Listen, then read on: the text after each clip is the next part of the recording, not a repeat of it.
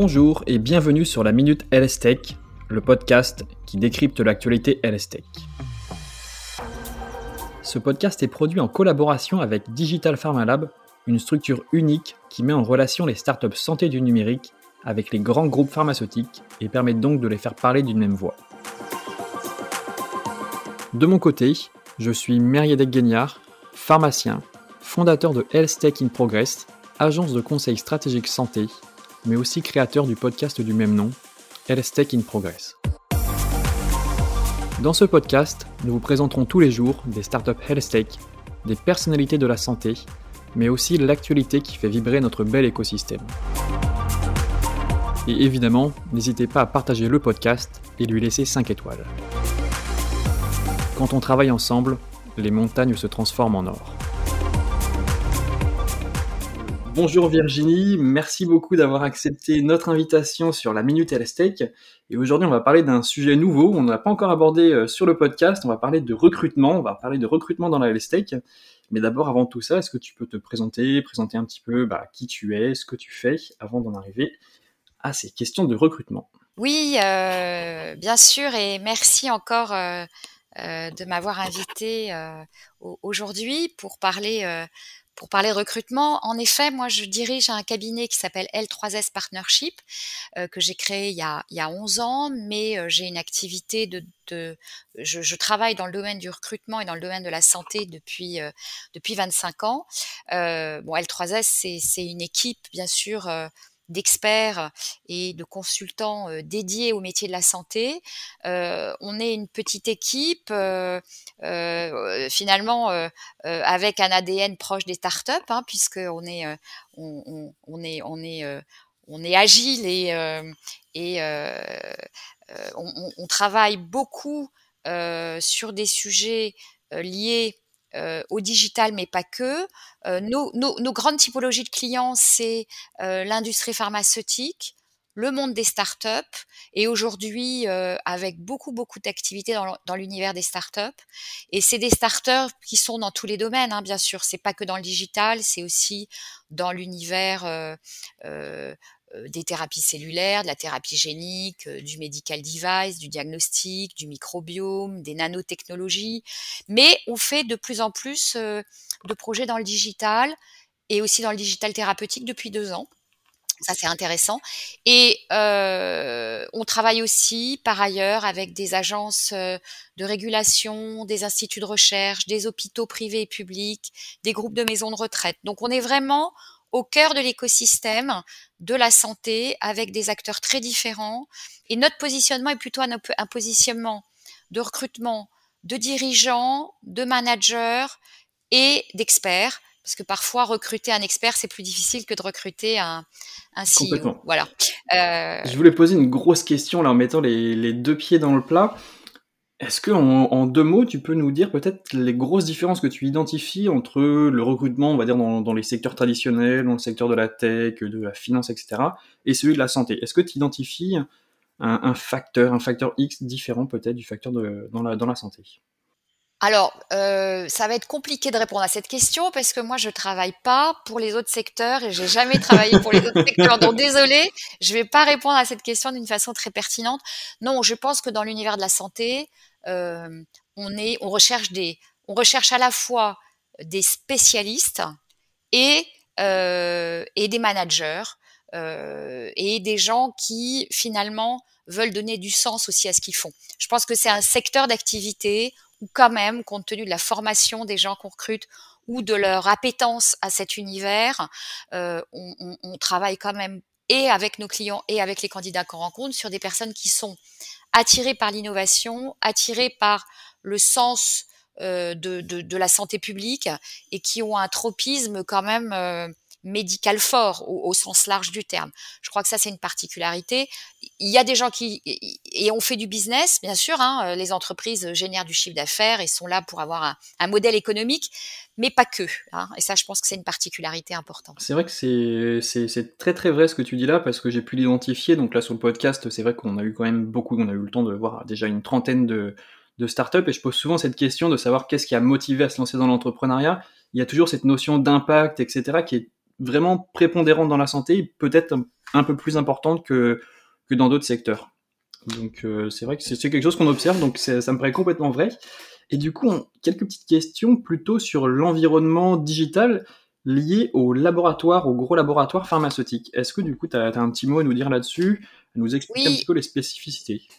Alors c'est vrai que depuis quelques années, euh, l'industrie pharmaceutique nous sollicite pour recruter pour eux des euh, experts dans le domaine du digital ou des, ou des patrons hein, de l'innovation et, et du digital dans les organisations. On voit bien que évidemment le digital touche au niveau de l'industrie pharmaceutique bien sûr toute la dimension marketing, mais pas seulement. Ça touche aussi la R&D, l'industriel euh, et, tout ce qui est lié à l'intelligence artificielle dans les organisations euh, et, dans, et dans ces différents métiers. Euh, je crois qu'on peut dire que clairement la période actuelle a accéléré la digitalisation des organisations et que ça va être durable et qu'il y a une prise de conscience des acteurs euh, de l'industrie pharmaceutique, euh, ce qui n'était pas toujours le cas auparavant, de la nécessité de développer les outils digitaux pour mieux communiquer auprès des professionnels de santé et de digitaliser le parcours de soins. Euh, via par exemple la télémédecine. Et là, je te parle plus de l'activité business dans l'univers digital. On, a remarqué aussi que c'est vrai. Alors nous, on avait travaillé sur un baromètre avec une société euh, spécialisée à Tawao sur euh, les, les, métiers digitaux, beaucoup orientés euh, marketing quand même. Hein.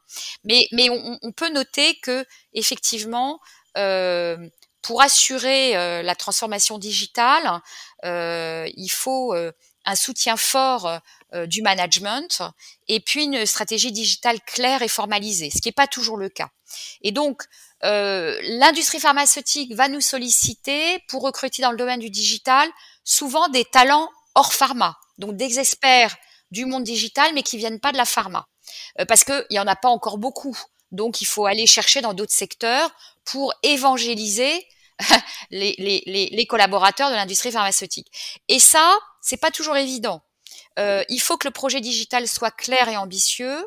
Il faut qu'il y ait quand même euh, une valeur intrapreneuriale et une rémunération qui, qui peut être attractive pour faire venir les gens. Et puis, il faut une attractivité du projet euh, et aussi un parcours d'évolution.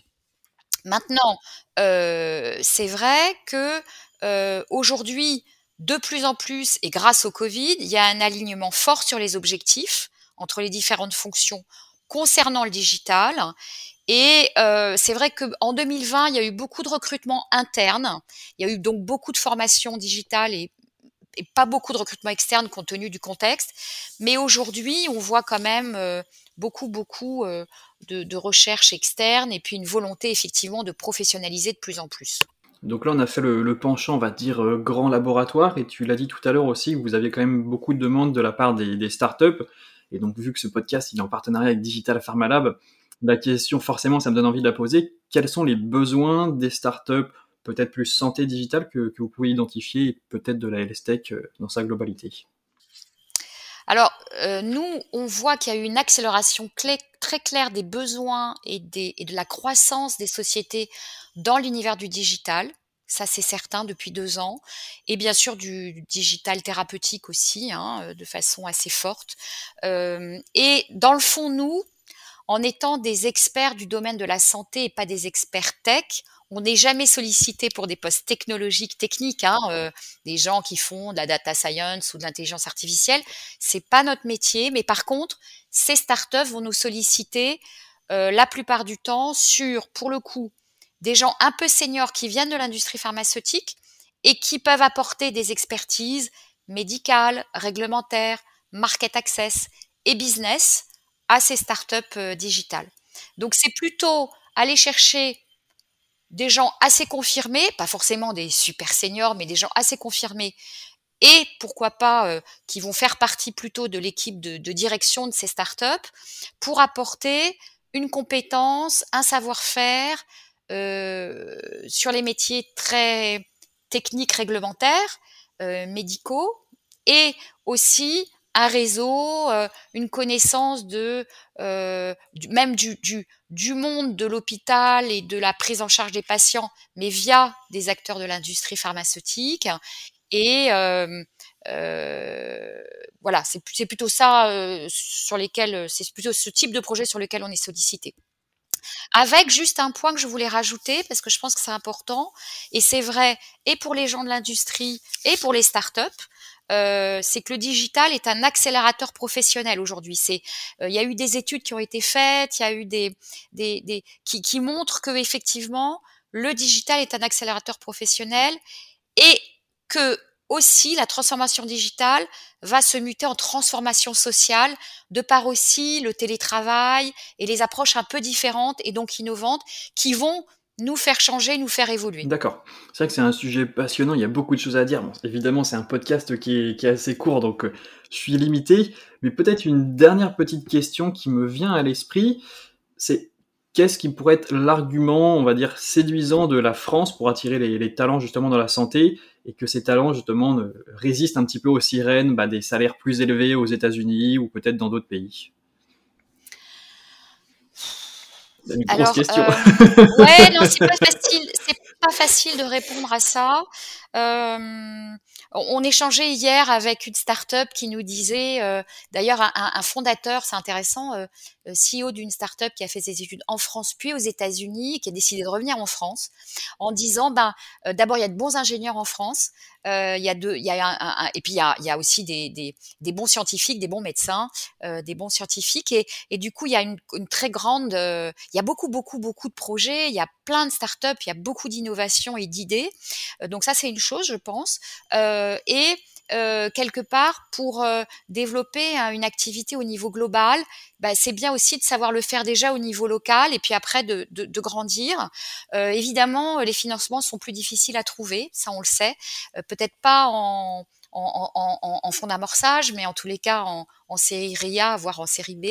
Donc ça c'est une réalité de la France, mais il y a quand même beaucoup, beaucoup d'innovation et beaucoup d'intelligence euh, sur le marché français et, euh, et, et, beaucoup de gens qui ont envie euh, d'aller vers ces projets-là. Et je voudrais juste rajouter que pour les startups, quand ils veulent attirer des gens qui viennent de l'industrie pharmaceutique et qui ont 10, 15 ans d'expérience, bah, bien sûr que on va ensuite rechercher des soft skills, des comportements, parce qu'un recrutement, c'est pas seulement chercher une compétence, c'est aussi euh, euh, trouver quelqu'un qui va euh, correspondre à l'ADN d'une entreprise et avoir des valeurs et avoir un comportement entrepreneurial qui correspond à une agilité nécessaire en startup. Donc je pense que il faut être très vigilant à l'onboarding de ces gens-là euh, pour que effectivement bah, le mix entre une équipe euh, de fondateurs et euh, euh, même des, des, jeunes ingénieurs qui, qui, sont dans ces univers-là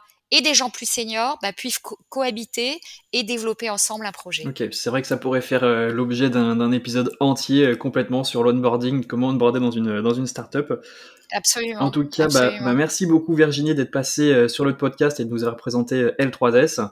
Donc on va regarder ce que vous faites avec attention. Je vais mettre évidemment le lien de, de ce que vous faites dans la description du podcast. Et merci beaucoup en tout cas d'être passé.